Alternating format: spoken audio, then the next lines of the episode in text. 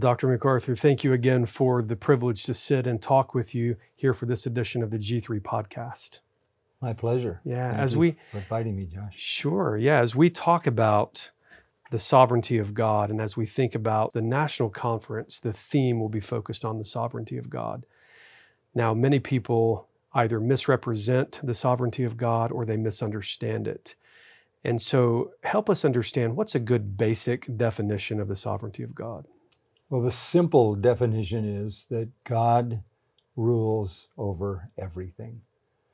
That means absolutely everything, down to every molecule and every atom in the universe.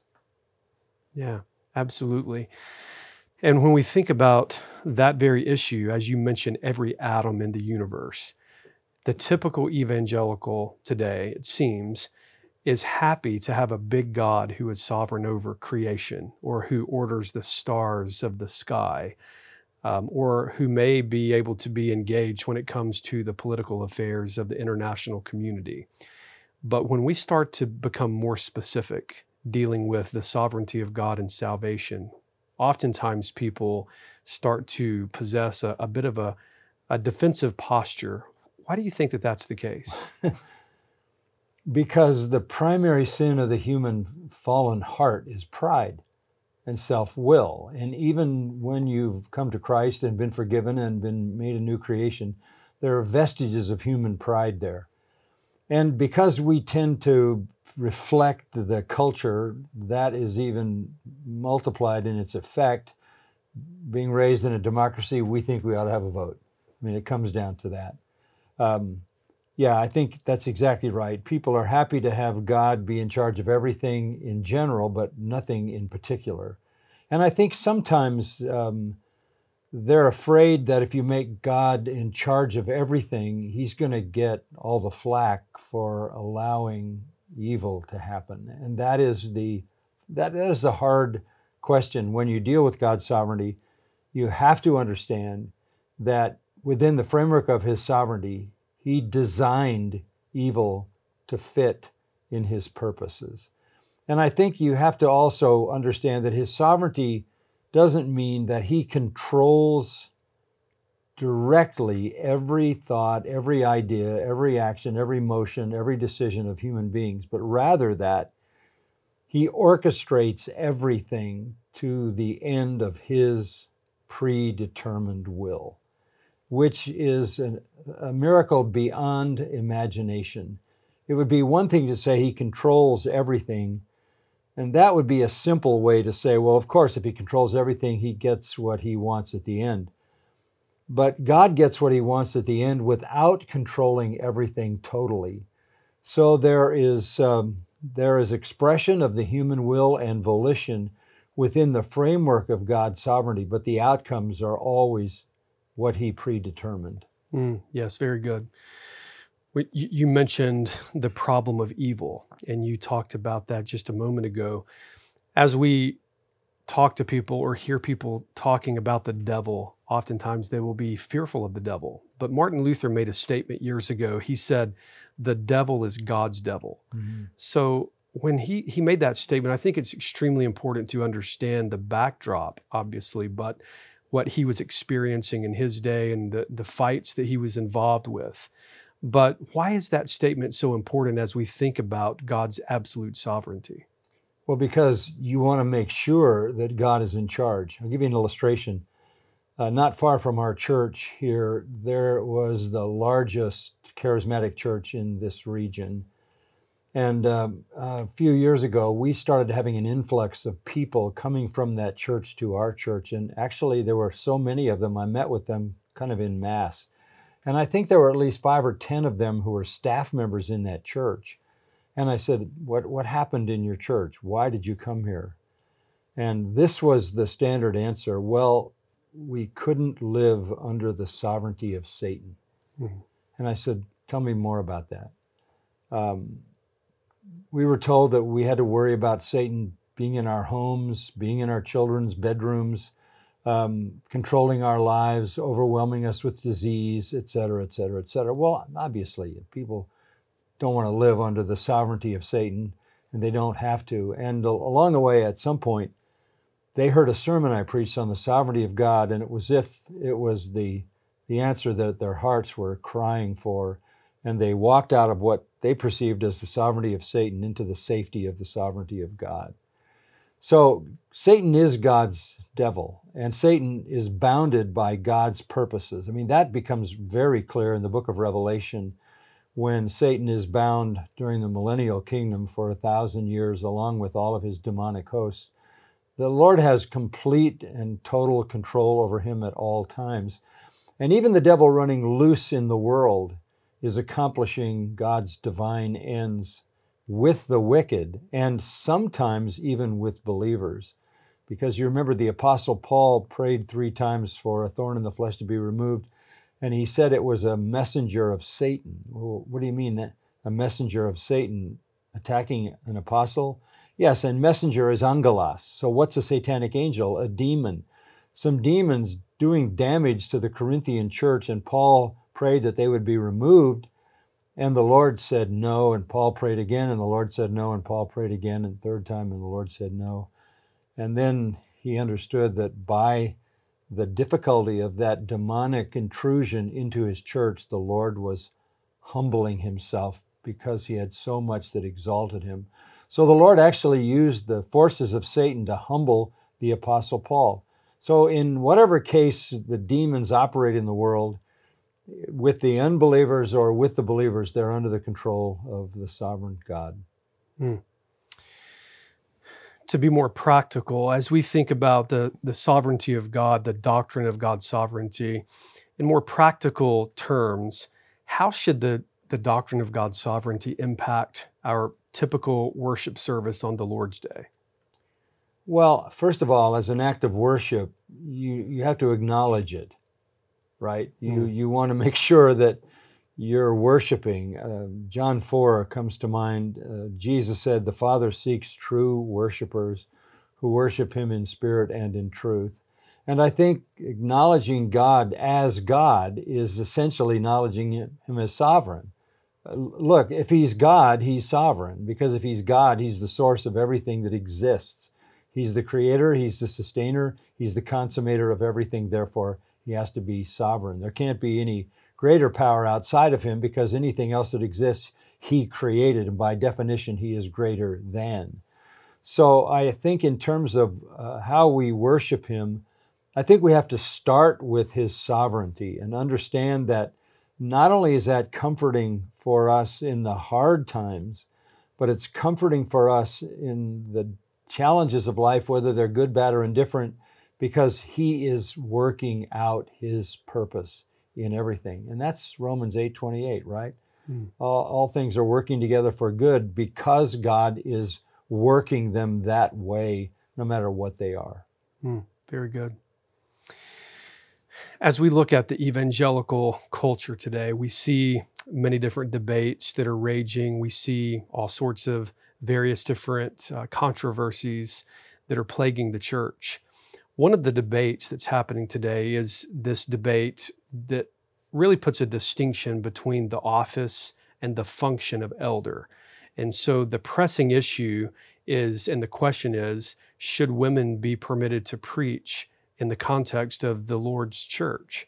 Now, the mainline Protestant churches have already given over to these issues, and they have elders that are women within the context of their churches. But as we think about the more conservative circles that are having these very conversations, what would be your counsel to them on this issue? Well, I think it's absolute. I permit not a woman to teach or to usurp authority over a man. If uh, you, if a woman wants to know anything, let her ask her husband. I, there's no ambiguity in that whatsoever. And it's not any kind of commentary on the spiritual equality of women. Of course, in Christ, we're all one. There's neither male nor female. It's, it's not a commentary on women as something less than. It simply identifies them as different than. Men are given the responsibility of leadership throughout society. I mean, that's God's design for marriage in, inside and outside the church. So, again, I, I think it's kind of the Eve issue.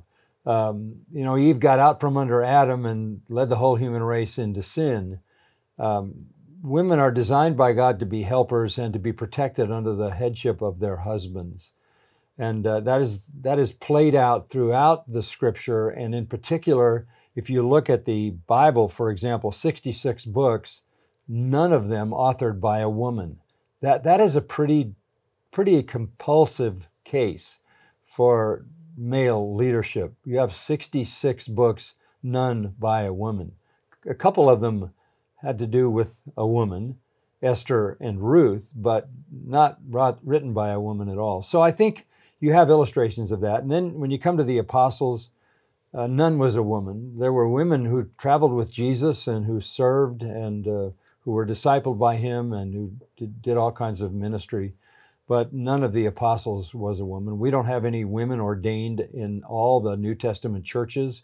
We don't have them ordained as elders. We don't have them as pastors. Uh, Romans 16 talks about them as servants or deacons. So they have a role to play equal spiritually, but their very defined role is different than that of a man. So what what reason would there be biblically to to overthrow that?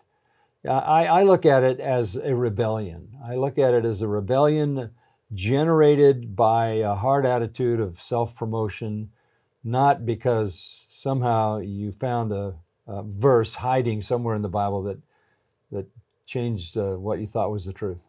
Yeah, very good. As we look at the the culture around us, the the days become more and more dark, and Jesus was very clear to his followers that they would experience trouble in this world. And as we look at the world and we see the pressures that continue to grow against God's church, as persecution becomes more common, even within the context of America, what what counsel would you give? What encouragement would you give to God's people as they continue to experience more and more pressure for following after Christ? Well, there's a lot of a lot of ways to approach that, but let me just start by saying this. The current scene of the elevation of persecution and the cancel culture and the hostility toward the church is going to mount. It's going to get worse because there's an, uh, an effort, and it's a widespread effort, and it's a ground up effort that um, rejects dissidents, rejects somebody who's outside the narrative. And the hostility is going to come at the church because we speak with authority. We're not offering opinions, we speak with authority. So, this must be, first of all, this must be a terrible nightmare for churches that hooked up to the world. Mm. For all the mega churches and all the, the market driven churches and, and all the worldly churches and all the seeker friendly churches who decided they were going to be buddy up with the world and see if they could make the world like the church. Uh, this has got to be got to be a nightmare. And you know, I've been saying this for for months now. If you hook your church to the world in any sense at all, it'll drag you to the bottom. And at some point, you're gonna, you're going to you're to drown. It's going to be over. It's it's going to kill the church, or you're going to have to let go because you could say, well, you know, we just want to do the music they like, or or we just want to communicate in in language they like, or we, we want to take the formality out of the church and make it casual and, and make it more contemporary. And you can say all of that about the form of things, but eventually the world is going to hate your message if your message is the truth. And they'll, they'll accept your concessions and then they'll demand that you change the message. And when the, when the world turns on the church, then what does the church do that has made friends with the world? I mean, James says that friendship with the world is enmity with God. That ought to be enough to keep you from doing that. But what a nightmare it is now for those churches to try to court the world, and now the world is hostile toward Christianity, and that's going to be escalating. What are they going to do? And uh, you know that's going to be a referendum on the integrity of the leadership of those churches as to whether they will compromise to maintain some kind of friendship with a world that's going to become more and more hostile more and more demanding of LGBTQ, more and more demanding of transgender, more and more demanding of sexual freedom, more and more demanding of abortion and just about anything and everything else. Um, more and more demanding of racial animus. They're going to demand all of that, and we're going to find out who's true. The referendum is going to happen, and there are going to be churches that are just take, taken to the bottom, and, and they'll they'll disappear as far as any valid ministry goes. So I would hope before that happens, churches that have made an alliance with the world will separate themselves in the way that they should. So for the faithful church, we we have to understand that we're just entering a time that has been true for churches for 2,000 years. We, have just had a reprieve in the United States for the last couple of centuries. Mm. We had enough of an alliance between Judeo Christian morality and the culture so that the church was not overtly hated by the culture. Mm. Uh, but that's changed because the culture has abandoned all morality. I, I like to think of it, and I, I, read these terms all the time, not as a postmodern church. this is a pre Christian church. In other words, it's no different than Rome before Jesus came. I mean, we're back, it's as if 2,000 years of Christian history never happened. It, we're back mutilating children, slaughtering infants in the womb, and if they survive the womb, cutting off their genitals and breasts and, and exposing children to people having sexual fantasies in open public places in elementary schools, the level of deviancy and sexual perversion has taken its greatest toll on the young in this generation and and it's it's destroying lives particularly of young people even elementary kids but i think so often of the bulk of these transitioning junior high girls that are being sucked into this by groomers on TikTok and the internet. So th- this is a pre-christian culture. This is as if christianity never existed so I wouldn't expect any kind of uh, response that would be different than what the Romans wanted to do to the church, because this is a culture very much like Rome. And they went after the Christians and they slaughtered them and they threw them to the lions, and we all know the story. And it's, it's amazing what humanity is capable of. I just went through a, a fascinating documentary that said in World War II, 71 million people were killed. 71 million people were killed, most of them civilians. Civilians. And how do you get, how do you kill 71 million people? There are not enough soldiers to do that. You've got to turn everybody everybody into a murderer and that's that's exactly what happened in the uh, the psychology of this mass uh, formation where people begin to believe the lie that these people are the enemy and they turn each other in. And, you know, humanity is capable of the most horrendous thing. We've been, for a couple hundred years, sheltered from that. It goes on now in, in lots of places where there's Muslim uh, conflicts, but but I think we're kind of we're kind of back to the way it was before Christianity even arrived. I think Christianity has come made its impact, and this culture has rejected it and paraded itself right straight through Romans chapter 1. So I, I wouldn't expect anything less than uh, mounting persecution against the church, which has always been a blessing to the church. Because when people are persecuted, it purges the church. People, people don't want to be persecuted for something they're pretending to believe, right? You're not going to be a fake Christian if they send you to the gulag.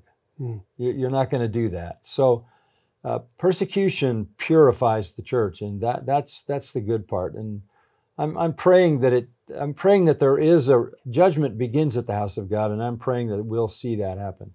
Yeah, very good. As we look at the church and as we think about uh, your ministry here, uh, you have been the pastor of Grace Community Church here for some 53 years. Mm-hmm. So, at what point did you come to embrace the doctrines of grace? Well, I think I always believed the doctrines of grace. Uh, obviously, when I was very young in my 20s, uh, I don't know that I had the refined understanding. I don't know that I would have been able to give a full orbed um, defense of every doctrine of grace, but I, I was always a believer in them. Uh, and I, when I was in seminary, toward the end of my seminary days, I started reading the Puritans. And so this would have been um, graduating from seminary when I did in 1964. This would have been five years before I came to grace. So it was from the last year or so in seminary, in the intervening few years, that I was really kind of boning up on Reformed theology. So by the time I landed here, I I was convinced, and um, one of the things that I wanted to do, and this was kind of an underlying uh, commitment in my heart, was to exposit the entire New Testament. And I thought not only would that be the greatest thing I could do in my life to provide uh, for the congregation the whole New Testament explained and applied, but I also thought that could test my theology. If, if my theology, if, if the convictions that I held theologically were true, they would stand the test of exposition. So your theology goes into the fire in every text, right? And it, it has to it has to survive the fire of every text, every text. You know, I was looking at the internet the other day and some wistful girl said how I became a Calvinist and left Calvinism. Well, the, the, sophomoric comment like that from somebody who uh, should keep her thoughts to herself because she has no idea what she's talking about is to be measured against someone who, for 50 years, has taken every text of the Bible and, and put doctrine into that text and see if it survives. And I can say that it has. Mm. So it's, um, it's a stronger conviction, and uh, in no sense is there any part of my understanding of the doctrines of grace that has been weakened. Everything has been intensified and strengthened in all these years of study. So you never had one of those cage stage moments for you where you came out of you know a, a, more arminian belief and, and you were sort of radical in your views of, of calvinism like you see that's so common with a lot of men no i never did I, I don't know that as a young guy listening to my dad preach that i thought of myself as a calvinist because calvinism then i only knew of one calvinistic church in southern california and it was a bunch of uh, Dutch guys in black suits who looked pretty miserable most of the time. And all they did was talk about Calvinism and they had no evangelistic zeal. And I knew about that church because it was, it was close to where I was. So that was the kind of Calvinism I saw, but that was very different than the way I could see Scripture unfolding. And uh, I, I, came to the conviction that I believed the doctrines of grace, but I didn't want to be that kind of Calvinist. I didn't want to be so deterministic that I lost all sense of application, life, evangelism, zeal, passion. Um, and I think a balanced view of the doctrines of grace keeps all that intact. Mm, very good. One of the things that's so common within evangelicalism today is this idea of God told me. It's this language, God told me. They, they use it almost as an ace of spades to throw down to convince people that what they're saying is authoritative. And as we hear people speak like that, uh, what does that do as it pertains to, say, the sufficiency of Scripture? Uh, when we think about the Bible being a, a, a one book, God's book that has one voice, 66 unique books uh, that make up this one unique book, the Word of God. And we believe in the sufficiency of Scripture. So when we hear people talking like that, when we hear people making comments like that and using this God told me language as if they're talking about visions or revelations or dreams mm-hmm. or hearing God speak to them on their back porch, what would be your counsel to people who continue to speak that way, whether it be in conference settings or writing books about this? I mean, there's a whole genre today called heavenly tourism, where people are taking these journeys to heaven and coming back to tell us things that are already in the Bible. So, what would be your counsel to people that continue to further that agenda today? Well, and, and I would I would say it's not only the radical people that have furthered that agenda. It goes back to people like Henry Blackaby mm-hmm. writing curriculum for the SBC, and you know that very well, and tr- trying to teach people how to listen for the voice of God. You, you, that, that's a very popular notion. You, you hear very very popular, well known, you would think mature pastors talking about listening for the voice of God. Um, the, the fact of the matter is, God has spoken, but He has spoken in His Word. And if you claim anything in addition to His Word as divine revelation shall be added to you the plagues that are written in it. That is about as stern a warning as you could get, and that's how the entire Bible ends. Don't take anything away and don't add anything, or what'll be added to you, you won't be too happy about. Um, you the, the the goal of one of the goals of every pastor every preacher every church leader every elder is to protect the sole authority of scripture. If we leak on that then we've really lost our grip on the truth. I remember listening to a charismatic uh, or moderately charismatic guy say when Tom or Sally stand up in your church and say, Thus saith the Lord, we know he either did say that or he didn't. Well, I, I suppose um, that seemed like a simple explanation to him, but that's exactly the point. We don't know.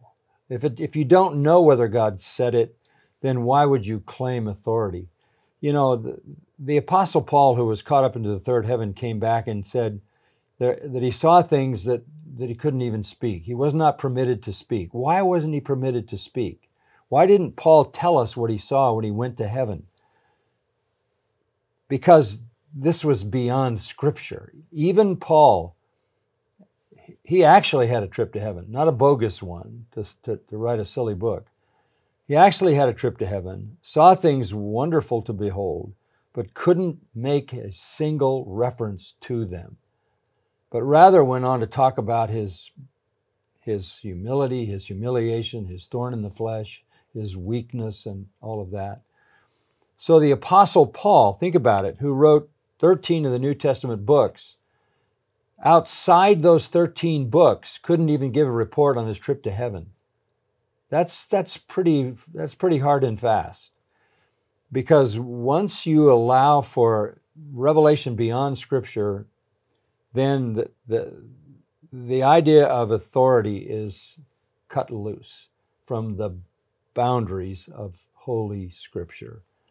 And I think um, Jude makes it clear when he says, We proclaim a once for all delivered to the saints faith. In other words, as a body of revelation, it was once, once for all delivered, not dribbled out sequentially for the next 2,000 years.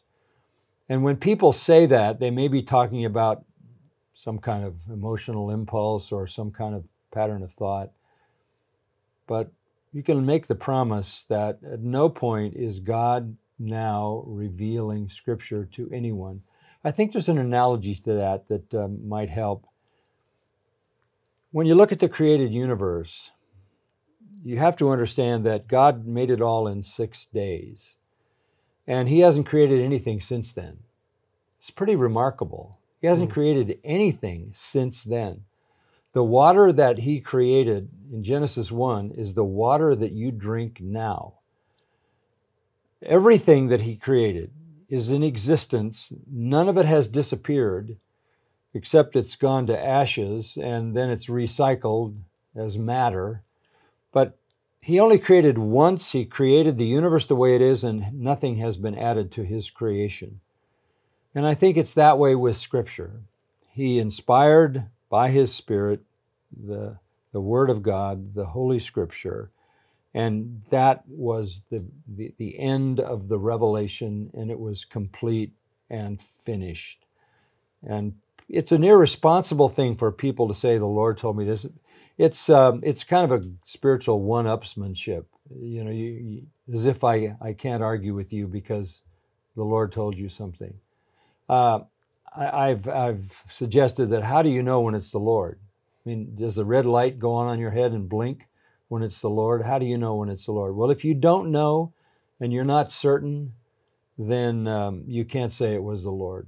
And, and I would suggest to you that it's not the Lord because He's already deposited His once for all delivered revelation. Amen. I've spoken to you in the past about the influence that your grandfather and your father has left upon you. As you look at church history, who is the, the, the, the figure, the guy, the person who's left an indelible mark upon you? Well, I think primarily, obviously, the Lord Himself, uh, and that's that, that's largely a function of how much of my mind is spent looking at Christ. If you understand that, um, you know, when you take take the New Testament as a starting point, uh, I preached through the book of Matthew, and it took almost ten years. I preached through the book of Luke, and it took another ten years. I preached through the, the Gospel of John uh, five years and then five years again. So that's 30 years, and I'm still looking at Christ. And then gone through the Gospel of Mark. Um, and then you get into the book of Acts. And in the book of Acts, you, you, you have the, the incarnation and life and ministry of Jesus in the Gospels. And then you have the proclamation of Jesus in the book of Acts.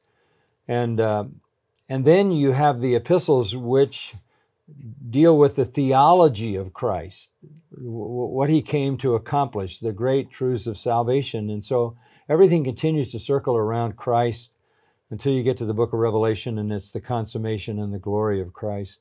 And then when you go to the Old Testament, you're sort of in a Luke 24 experience. You're, you're seeing where in the law and the prophets and the holy writings, they're speaking of me, as he said in Luke 24.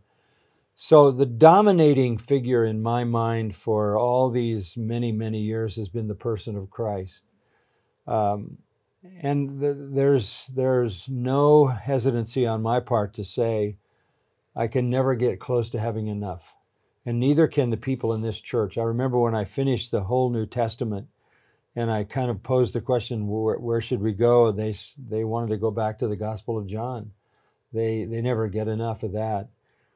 And uh, but just to go one step beyond that, I would say the person apart from the Lord who has occupied the most of my mind is the Apostle Paul. And again, because he's such a featured person through the book of Acts and, and 13 epistles, that he has a dominant influence. And uh, I know so much about his life from all those years of study. And I find in him a model of life and ministry that I can at least approximate. Whereas Christ is the one I would like to become like, Paul is the one that uh, is more attainable because he had his weaknesses and his failures as well. So I think those guys have had an, uh, an immense impact on me. There have been a few um, Puritan writers. Um, Thomas Watson was the first Puritan that I was kind of exposed to, but of, of more contemporary men, probably my interest was more directly uh, in Martyn Lloyd-Jones, David Martyn Lloyd-Jones, than any other sort of modern preacher. He died in the late 1900s. But there, there was so much parallel. Um, as soon as I discovered him, I realized that he thought the way I thought, and we had so much in common I never expected it to happen, but his family, who ran the Martyn Lloyd-Jones Trust in England, eventually contacted me and said, we, we distribute all of his tapes, and we would like to ask if you would give us all of your tapes so we could have the doctor and you partnering in, in this ministry. And, and I realized at that point that they had come to the same conclusion as I had, that we had so much in common. So he had an immense influence on, on me. Another guy who had a great impact on my preaching was named S. Lewis Johnson. Uh, you can Google that name, S. Lewis Johnson. You can find some his great sermons. Just a, a, a Reformation man, if ever there was one. Brilliant, uh, gifted preacher, great expositor, and, and not as well known because he didn't write books. But there are some of his sermons around that uh, were greatly beneficial. And he helped me uh, learn how to to exposit the scripture and get focused on the message. Very good. Take us on a journey from from day to day or just in a brief survey if you would. Take us on a journey from your desk to the pulpit on the Lord's Day. So what does a typical week in preparation for preaching look like for you? Well, um, Monday is kind of a recovery day, typically for me, just um, coming down from and debriefing and dealing with whatever collateral things occurred on the Lord's Day. But it really by Tuesday, I'm I'm geared up because they need a sermon title and a text, and that's not a challenge because I know when I'm going through a book what's coming. So before I can give them a title, I have to begin to to uh, connect the dots in the next text, and so I do that. So by Tuesday, I'm already thinking about that message.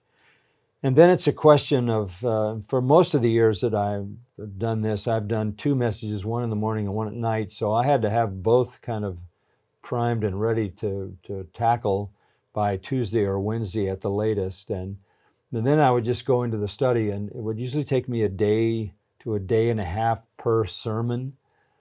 And then obviously the, the rest of the time is all the interruptions that come your way as a shepherd and a pastor and the people you deal with and staff and ministry and radio and all the other stuff and writing books and all of that. But um, I always put that uh, as the low priority. The sermon was always the main priority, and I always felt like the best time that I had, the freshest time, was to be given to the sermon. So it was the the morning time. Usually I'd be up and in my study and doing it my best to get my study done and craft the sermon as as early in the week as I could. I didn't I, I never would do a sermon on Saturday because I didn't want to be ever in a situation where I had to make up my mind about a difficult interpretive issue um, with pressure from the clock. So by Friday, I would have everything kind of laid out and just use Saturday to kind of reprocess it and go over it in my mind and make sure I, I took care of the final details. Uh, Saturday was a day I, I didn't like to do anything. I, I didn't like the distractions because I was kind of honed in on that. But still, with kids and family and life, uh, there would be distractions. So I learned through the years to compartmentalize myself a little bit.